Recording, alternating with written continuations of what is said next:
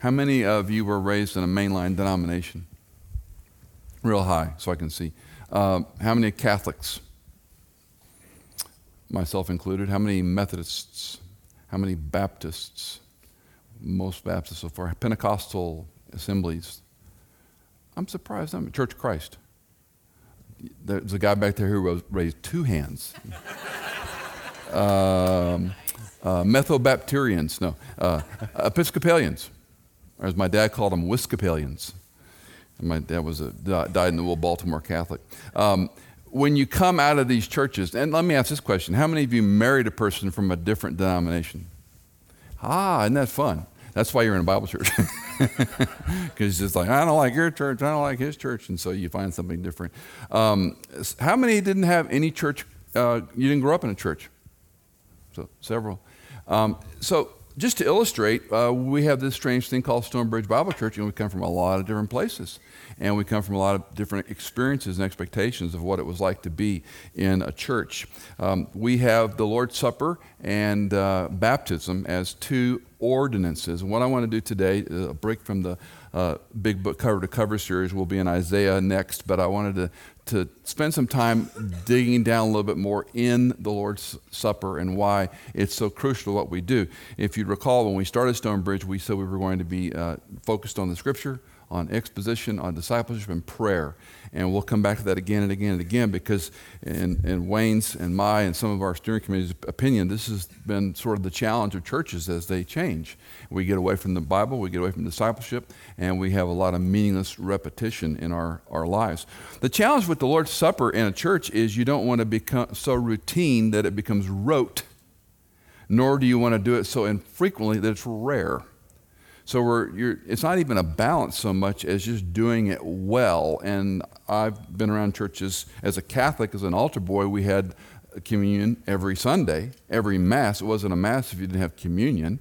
And then uh, when I double dipped and went to the Bible church, they rarely had it. They had it once a month, and I'm scratching my head. Then we went to a Brethren esque church that had it every Sunday which was interesting, very different than the Catholics. And as we've moved around countries, whether we've attended church or a church where I served or work, they all have different ways of doing it. And uh, not that it's right or wrong, but I want to talk about some who, what, where, when, why, how, and why we do this. Some of this will be a little academic. Some of you will love it. Some of you will be bored. But I also think it's important to know why we do these things and not just presume that we're all on the same understanding. Let's start about let's start with the idea of, of who participates in this. Who are the people that do it? And the simple answer is the church, ecclesia. Um, this word has become, it's funny when you, you live long enough, you see words that mean one thing and then they become another. This is sort of a, I would call it an informal association denomination of churches now that call themselves ecclesia. There's websites that call themselves ecclesia. So we take a Greek word and we make it cool and we bring it into English. And so ecclesia is a form, it's two words. The word kaleo in Greek means to call, and ek means out of or from. Kaleo, ecclesia. So we're calling people out.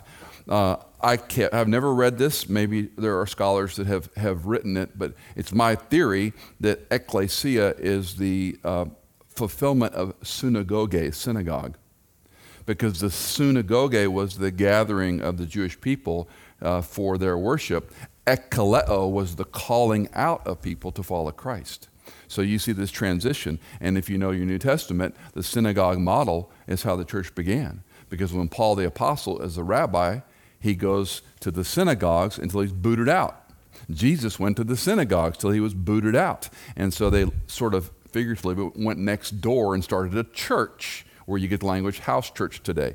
So there's nothing really new, but it's not to overstate the, the obvious, but it's those who were called out, the body of Christ. Any brethrens, any Presbyt- uh, Plymouth brethrens uh, folks in the room? None. So uh, when we were in Texas, we went to a brethren esque church, had Plymouth brethren roots. And there are two simple ways to talk about the brethrens there are those that are closed assemblies and those that are open assemblies. So if you're not uh, we don't know a lot about you. We don't know if your story is true, if you've trusted Christ, and so forth and so on. That's a closed assembly, and you can't come to church in a closed assembly. and then you have the open brethren churches, and that also translates into the Lord's Supper because they have Lord's Supper every time they meet. They don't believe you have church unless you have the elements. And so the open and closed thing, so it, it, kind of some wisdom in it. If you grew up Baptist and you moved, uh, what did you take with you? A letter. And then you become a member and we receive your letter. Uh, kind of makes some pretty good sense. We know about this person. They're a believer in Christ. They were a member in good standing, etc., etc. I don't know if they still do that. I'm, I'm sure some do. Um, but there's the vestiges of that when you come. Uh, the, the Lord's Supper are for those who have trusted in Christ and Christ alone. Uh, it doesn't matter if you walk the aisle or pray the prayer. Uh, it's do you know Christ as your Lord and Savior? Have you put your faith, your trust in Him? He lived, died, was buried came back from the dead, and any and all who trust in him are given the free gift of eternal life. So the, the Lord's Supper is for this ecclesia, this group of people. Uh, secondly, what is this ordinance? What is an ordinance? If you have a military background, when you hear the word ordinance, it's not what we're talking about. It's a different kind of word. And these are kind of strange words. We speak of water baptism and the Lord's Supper as the two ordinances of the church. And let me give you just a little history. For the Catholics in the room, you know a sacrament. This is a complicated word story. A sacramentum is Latin, to make something sacred.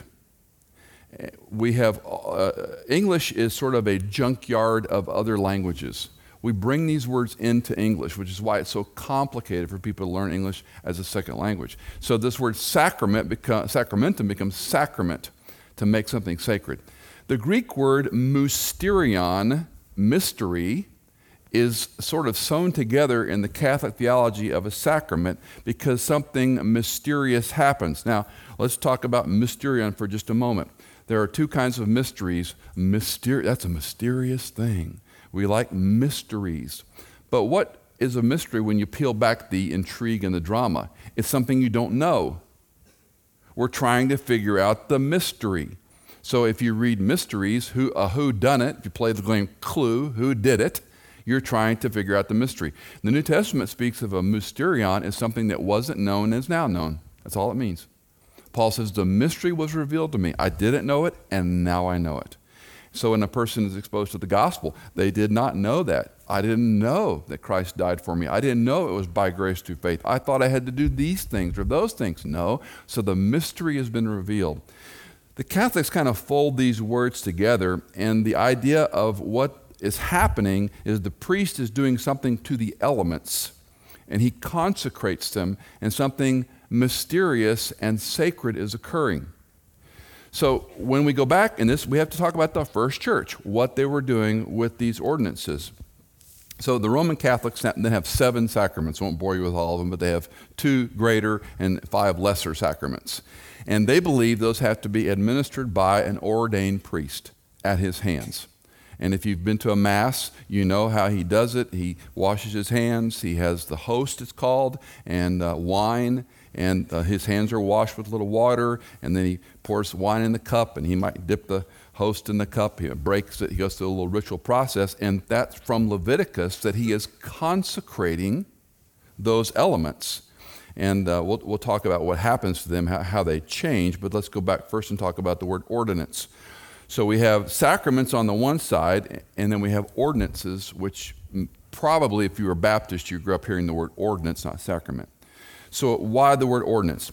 This is interesting, and it's one of those, you know, I, I would suspect uh, most people don't know this. Ordinance is a biblical word, sacrament is not. Sacrament is not found in Scripture. It's a Latin term that's used to explain this. An ordinance, the first time we are going to find it is in Exodus 12 14. What's Exodus 12 about? You know this. It's about the Passover. And the, the four or five times it's used, depending on your Bible, in explaining the Passover, is this was a permanent ordinance that Yahweh Elohim was setting in place for Moses and his people when he gets them out of Egypt. Remember, uh, it's, it's um, redemption from slavery, consecration for worship.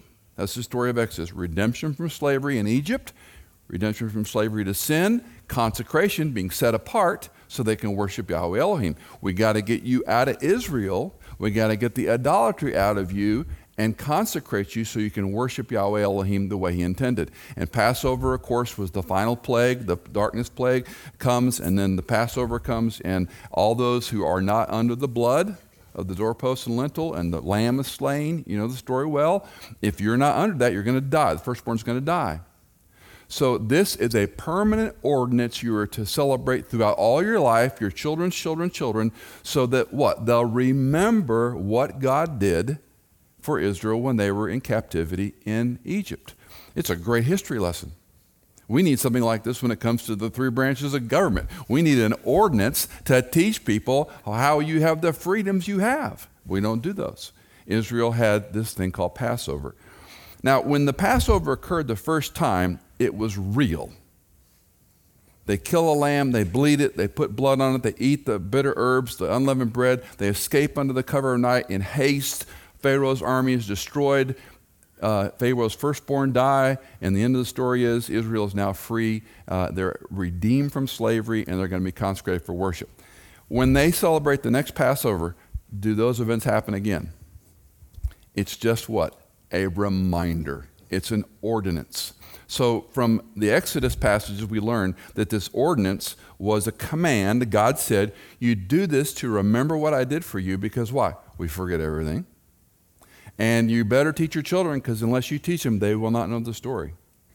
And I always love the, you know, how poor our own history is. Do you know your grandmother's maiden name? Do you know your great grandmother's maiden name? If you do, you're a nerd. No one else does. I mean, we forget. If someone doesn't teach you and remind you, you forget. So the ordinance was established so they would not forget. Now, where Protestant churches are going to separate from Catholic churches are is this something sacred and mysterious, or is this a remembrance that we do because God commanded us to do it? And this begins to split in a couple of ways. Um, these ordinances are part of a local church. So when we talk about the Protestant church having two ordinances, the Lord's Supper and water baptism, it's because Jesus said in the Great Commission, uh, as you go, make disciples of all ethnos, all nations, baptizing them, identifying them in the name of the Father, the Son, and the Holy Spirit. When he has the Last Supper with the disciples, he says, Do this in remembrance of me. What is he doing at the Last Supper? He's fulfilling the Passover once for all. What he did then was unique because he, he's both the sacrifice, the one fulfilling it, and he's teaching his disciples it's now been fulfilled. But I want you to remember this. So, the permanent ordinance for the Jew to remember how God redeemed them from slavery and consecrated them for worship, Jesus solves this ultimately. And he goes, to paraphrase, it's a good idea if you keep doing this. Because you got to remember from whence you've come. You've got to remember if I didn't die in your place on your behalf instead of you, you'd still be in your sin. You got to remember if I wasn't resurrected, you're not going to be resurrected. And you have to teach your children and their children and their children or they're all they won't know. And you'll forget if you don't remind yourself because we forget so many things.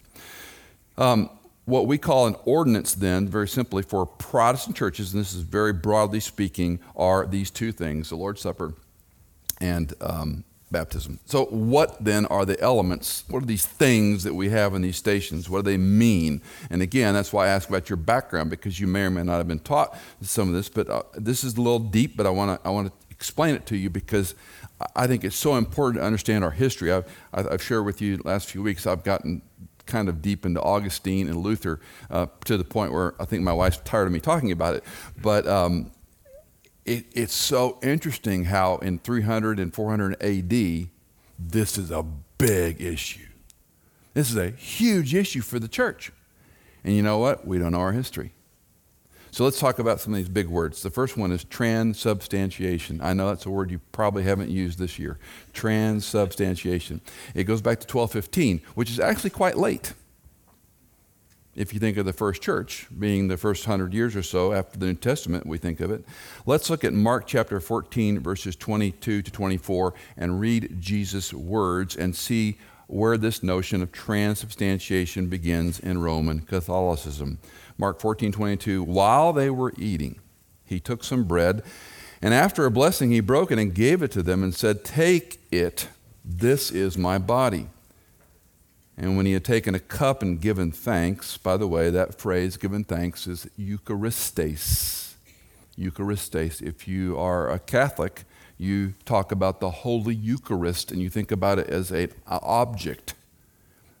Eucharistes is thanksgiving, not an object. So they're calling, the Catholics are calling the Eucharist, not this, the host is not the Eucharist, although that's how they explain it. It's the thanksgiving. So when he had given thanks, he gave it to them, and they all drank from it. And he said to them, This is my blood of the covenant, which is poured out for many. So take this is my body and this is my blood literally. So, what the Catholics had to do in the Nicene Creed and going forward, big controversy. What does this mean?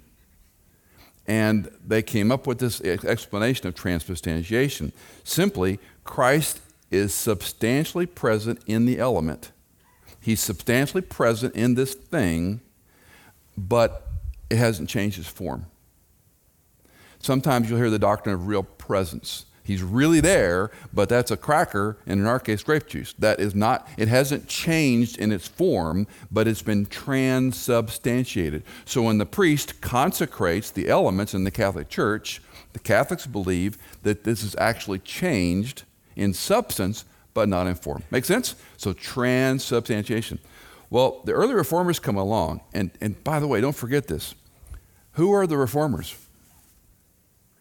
Catholic priests. This is like one of the biggest, some of my arch reform friends who lo- love to argue with me about things. Um, I said, Do you realize these guys were priests? They were Catholics. They weren't trying to start a Protestant branch of the government of church. They were trying to reform the errors of the Catholic Church, which was the only church at the time. And so the early reformers, this was one of a number of key doctrines that they went after.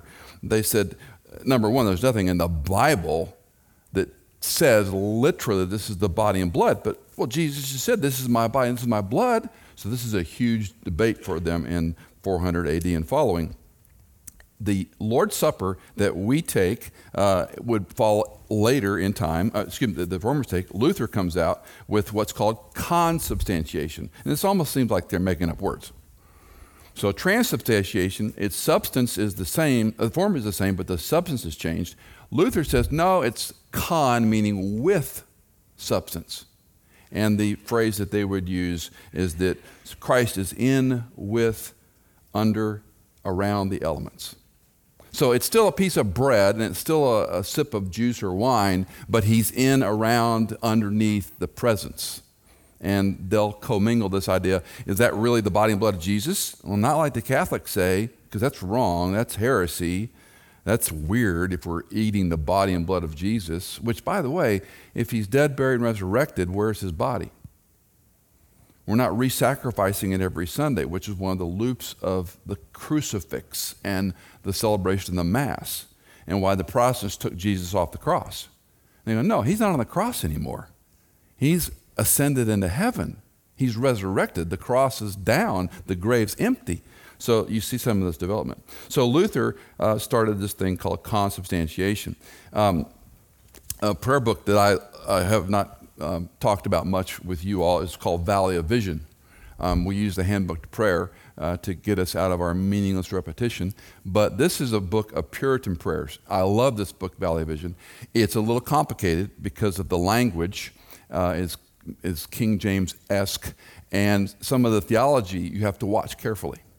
And I want to show you uh, this Lord's Prayer. And uh, Arthur Bennett, when he compiled this, he didn't give attribution, but what he did is he basically took sermons and phrases, and like if it was uh, Alexander Toplady or William Sangster, he took something that they had written and he put it into a prose form.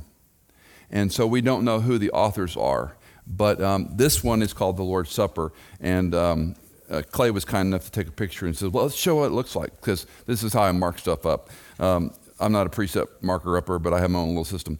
Um, I don't like thee, thou, thus, dust. I, those, those, words, they just they trip me up. So I'm a little, um, I won't use the word, but you know what I mean. I, I, I change things. And so I, I change these words. And so I'm going to read it the way I wrote it, not the way uh, Bennett edited it. Good, uh, God of all good, I bless you for, now notice, the means of grace. What's the tip here? This thing called the Lord's Supper is the means of giving you grace. This is revealing their theology. So I struck that out. I bless you for grace. Teach me to see them in your loving purposes and the joy and strength of my soul. You have prepared for me a feast, and though I am unworthy to sit down as a guest, I wholly rest on the merits of Jesus and hide myself beneath his righteousness when I hear his invitation and see his wondrous grace. I cannot hesitate, but must come to you in love, uh, your spirit, by your spirit, enliven my faith to rightly discern and spiritually apprehend the Savior, while I gaze upon the emblems of my Savior's death. See what he's saying here? These, this, is, this is Jesus here. And let's just say he was Lutheran. This is con- so I, as I look at those, I gaze upon the emblems. May I ponder why he died and hear him say, I gave my life to purchase yours, presented myself uh, as an offering to expiate your sin, shed my blood to blood. Now, this is all good, right? It's not bad, but it's leading. He's saying more about the elements than the Bible says. Does that make sense? He, the means of grace, when I look at them, I envision you. And, and so there's some tripwires we need to be just aware of, not to beat up on it or, or criticize it, but just you, you're, you're a critical thinker. Not a critic, you're a critical thinker when you read things. Um, help me rightly grasp the breadth and length of his design. Uh, uh, draw near, obey, extend the hand, take the bread, receive the cup, eat and drink, testify before all men that I do for myself gladly in faith, reverence and love, embrace my Lord. And see, I scratched out receive because I don't like the implication of that. I'm not receiving Jesus when I have this piece of bread or drink this little cup of uh, juice or, or wine. I'm not receiving him, but that's what the Catholics and early reformers clung to was there was a real presence going on. Does it make sense? I hope I'm not boring you. I love this stuff. Sorry. Um, in the supper, I remember his eternal love. And I added perfect obedience, boundless grace, infinite compassion, suffering, agony, cross, redemption, and receive assurance of pardon, adoption, life, and glory. Do you receive assurance of pardon, adoption, and glory when you do that? I don't think that's the intent. The intent was do this to remember what I've done for you. Now, if that leads us to say, I, I, I have this piece of broken bread in this cup that you died in my place on my behalf. This was your body. That, and that's where I do like the crucifix as a reminder. He died on a cross, a horrible death for you and me. That's the greater love. So it's not wrong, but if we stay there and don't understand the full implication of Lord's Supper, we're missing it. We're getting kind of stumbled along with uh, some bad teaching, I would suggest. As the outward elements nourish my body, uh, so may your indwelling spirit invigorate my soul until the day when I hunger and thirst no more and sit with Jesus at his heavenly feast. I love the language. I love the book. It's just something you have to be careful when, which is one reason I don't go around endorsing it all the time because there's a lot of theology in there you have to sift through. But I just read that prayer to illustrate these are early church fathers who are still wrestling with what this stuff means. And the vestiges of that continue even in mainline churches that may not even know why they're doing what they're doing. Calvin comes along and he's going to teach real presence in a similar fashion, but he's going to start differentiating it. And he's going to use the phrase the means of grace more so than the early reformers. This is the means of grace. I have an Anglican priest friend of mine. He loves Christ. I would call him a confused, wonderful believer, just like me. I'm a confused believer. And he views, as an Anglican priest, when he administers those elements, he is conveying grace to a person. So that goes back to the mysterion. That goes back to the Catholic view. They don't say it's transubstantiation, but they say something, I don't mean this pejoratively, magical, sacred is happening here in this element. And even if you don't know this and you go to churches that teach that, that's where the church teaching comes from. That's my point. And then a guy named uh, Ulrich or Huldrych Zwingli comes along, and he's, he's in Sweden, in uh, Switzerland, and the Swiss have a Reformation that's a little different than the complication of these Reformations. There's not like a unified Reformation voice. Luther makes a whole lot of enemies in his lifetime, and Calvin and Zwingli kind of back clean up as the time goes on. But Zwingli comes along and he uses the word memorial, which becomes memorialism. And what he says is it does not change in substance or form, it's simply a memorial. And so, most of your Baptist churches, um, Methodist churches, it depends on really who's their pastor and what they're teaching. Um, Catholic churches are still going to hang on transubstantiation. Most Bible churches are going to be, or evangelical or fundamental, are going to be in the memorial camp. But um, any of you around when Navigators was big on a college campus? Crusade, InterVarsity. Now it's uh, RUF is sort of taking the university by storm. And so these things come and go. And these trends come and go. And the RUF, I always want to say RFU, the RUF, uh, their movement is more reformed. And so you're going to hear some of this language your college students or you might come home with. And that goes back to the conveyance of grace kind of ideas. So these things swing all the time. But Zwingli basically said by partaking in them, you are experiencing a communion, you're sharing in them. The word communion is loaded. We'll talk about that in a minute. But let me read a section from C.K. Barrett on his Gospel of John when Jesus says, I am the bread of life. Jesus is the bread of life which delivers men from hunger and thirst. Men take this bread by coming to him and believing in him. But this believing and this coming are not works which, like others, lie in the power and will of man. Well, that's a good sentence. Otherwise, it's how good of a Christian you are that you come by your works, by your will. Can you will yourself to be a better Christian? Don't raise your hands. How many of us would like to be better Christians? You're not going to be a better Christian. You can grow in Christ. You, in Christ, you are a righteous person, but we're cobbled by sin. And so that's where, again, this language of the conveyance of grace, uh, uh, uh very uh, brilliant, powerful, important, intelligent people when they, ha- they think the conveyance of grace happens when they take that element and, and it does something to them. And what Barrett is saying when he explains the bread of life is so helpful. This believing and this coming are not works that lie in the power of man. And he continues, they do not exist apart from the power and will of God, upon whom they are completely dependent. And I would just sum it up to say an easier way to say what Barrett's saying it's by the grace of God that this experience of Him drawing us to Himself, He gives you the faith, He gives you the grace, He gives you the will, but the will of the flesh doesn't make us any better. Walking in obedience, walking in faithfulness, being more like Christ is our objective, but it doesn't make us a better Christian than somebody else. And you might be uh, less sinful than you were in, in your high school years or college years, but that's the tension. So, who participates? The church, the believer in Christ. What's an ordinance? Um, different views. I'm going to suggest memorial is the best part of this. These things are memorials to remind us. Fourth, how, uh, why do we do this? And I'm going to give you four reasons. Number one, we remember Christ in 1 Corinthians 11 24. And when he had given thanks, Eucharistes again, he broke it and said, This is my body, which is for you. Do this in remembrance of me. Some of you had churches that had communion tables that said, This do in remembrance of me. You remember ever seen those? Or do this in remembrance of me. And what's the emphasis? Is it the doing or is it the remembering? And this is where people go crazy. I think it's the remembrance. Do this in remembrance of me. Why do you have Thanksgiving dinner and talk about what you're thankful for? To remember.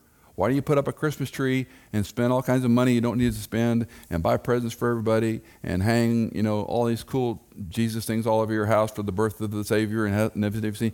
Because you want to have presents? Well, maybe, but you also want to remember that He was born to die, that we might live. And you want to teach your children that from a very early age, right? Does anybody's nativity scene, does Jesus go missing like it did in our house? You know, when you put the little baby in there, somehow he ends up somewhere else. It's, it's sort of like a magnet for theft or something. I don't know. but we're remembering him. Secondly, we're proclaiming his death. And this is one that I think is missed by most churches. And if you've been around me, oftentimes when we take the cup, I'll say, say with me, I am proclaiming the Lord's death until he comes, because this is from Paul's explanation in verse 26 of the same chapter. For as often as you eat this bread and drink the cup, you proclaim the Lord's death until he comes. Um, not to bore you with too many more words, but the word proclaim is a big word in the New Testament. It's kata angelio. You know, euangelio becomes evangelism. You is what? Good, euphonium, euphemism. Angelio is a message or a messenger. So a euangelion is a good message or a good messenger who brings good news. So kata angelion is this comes alongside and it's a proclamation the euangelion becomes known as the gospel. This is good news to be proclaimed. And Paul says, when you do this, you're proclaiming Christ's death. Why didn't he say you're proclaiming Christ's resurrection? Why did he say you're proclaiming Christ's death? Because that's what the ordinance is doing. He died. We're remembering the broken body and the shed blood. When you do this, you're saying he really died. And until he comes, this is our memorial. Uh, thirdly, we anticipate his second coming, and there's a number of verses, but I take one from Matthew 26. I say to you, I will not drink of this fruit of the vine from now on until the day when I drink it new with you. That had to be encouraging to them in my Father's kingdom. And then John 14, 1 to 4, that we hear at funerals probably is the only time we hear this passage, but it's a beautiful section. Do not let your heart be troubled. Can I stop there for just like a side sidebar? Um, I think it's five times in the Gospel of John. Uh, I haven't done this homework. This is extemporaneous, so it's dangerous. I think five times up to this point, Jesus was troubled. He was troubled in his spirit. He was troubled at the garden. Um, the same word, if I remember correctly, is in John. Is it five when the waters are stirred up? Uh, and and the, the, guy says, No one is here uh, when the water's stirred up to put me in. You know, Jesus says, You want to get well at the pools of Bethesda. And um, the word, the troubled, the water, King James said the water is troubled. So Jesus has used this word five times uh, up to this point in John, or a number of times. Here he tells his disciples, Don't let your heart be troubled. He himself is troubled. He says, Guys, don't be troubled. Well, I don't know if they heard that then and there, but we can read it now and go, Whoa, Christ was troubled himself facing Calvary. And he says, Guys, don't be troubled. And how can he say that? The next part believe in God, believe also in me. You don't have to be troubled because I'm going to solve this problem you have called sin. You can rest and not worry about your eternal life and your eternal soul. You're not going to go to Calvary like I am. Don't be troubled. I'm going to take the trouble for you. It's a beautiful picture of the incarnate God man. I'm going to have trouble so you don't have to be troubled. In my Father's house there are many dwelling places. If it were not so, I would have told you, for I go there to prepare a place for you. And if I prepare a place for you, I will come again and receive you to myself, that where I am, there you may also be. And you know the way where I'm going. Did they know it? They didn't get it till later which is another delightful part of how Christ loves us. And then, fourth, we experience and enjoy fellowship when we participate in these elements. 1 Corinthians chapter 10, verses 16 and 17. Is not the cup of blessing which, uh, which we bless a sharing in the blood of Christ? Is not the bread which we break a sharing in the body of Christ? Since there is one bread, he who are, uh, we who are many are one body, we all partake of one bread. The word sharing is the word koinonia, which is another Greek word we wore out. Koinonia groups and koinonia coffee shops and so forth and so on. Um, it can be sort of truncated as fellowship, but it really means more an alliance. So um, let's say China and the U.S. come to a trade agreement. That would be an alliance we're going to tax at this rate and this level, and you're going to tax at this rate and this level, and we're going to keep that alliance. That's an alliance, almost like a relationship. So when the New Testament talks about koinonia or fellowship, it's really an alliance. What that means is, um, as I shared with many of you, Cindy and I were on vacation last week, had a wonderful time in North Carolina, and um, we're with uh, five couples uh, that are closer than family. You got friends like that, I hope? didn't want to leave. Last night we were coming home from an event, and uh, I said, Cindy, let's just drive to North Carolina and text all our friends and say, let's meet there and see if we can get the same house right now. It's only five hours. Uh, it was just, it was so wonderful because of the alliance we have. Because the, the brothers and sisters we never had in our family, we have in the body of Christ. And they're some of the richest relationships on the planet. That's sharing. Now, let's turn the heat up. Do you have that relationship with Christ? Because what the Lord's table is saying, and what Paul is saying here, when you do this, you're sharing in the blood of Christ, you're sharing in the body of Christ, you're sharing in the work of Christ. This is the family of God, which is language we used to love in the 70s, but it's kind of fallen out of use the common loaf, one loaf we're all sharing, one box of matzah that's gluten free for those of you who care, is all it's broken and it's all one loaf. It's one one bottle that poured in. That's the metaphor. Um, just to review the five, because I went too quickly, we remember Christ. We proclaim his death. We anticipate his second coming, his return, and we experience and enjoy fellowship. Derek Kidner, in his, uh, one of his throwaway comments in the book of Genesis, uh, he's talking about when the woman took and ate, and we have it on the screen. She took and ate. And he writes, So simple the act, so hard its undoing. God will taste poverty and death before take and eat become verbs of salvation. So the fall of man was take and eat. The salvation of man, take and eat. Beautiful bookends. Uh, the extraordinary privilege we have as body of Christ is we get to do this together. Uh, my prayer is it never becomes rote or ritualistic. And that's partly up to me and partly up to you. That when you take a little cracker and you dip it in a piece, uh, a cup of juice, and you walk over and you say a prayer with your friend, your family, by yourself, however you choose to do it, um, that you understand and are reminded it's an ordinance. We're doing this to remember what he did um, in God's great kindness, Jesus is still eating with tax collectors and sinners. And you and I are invited to that meal.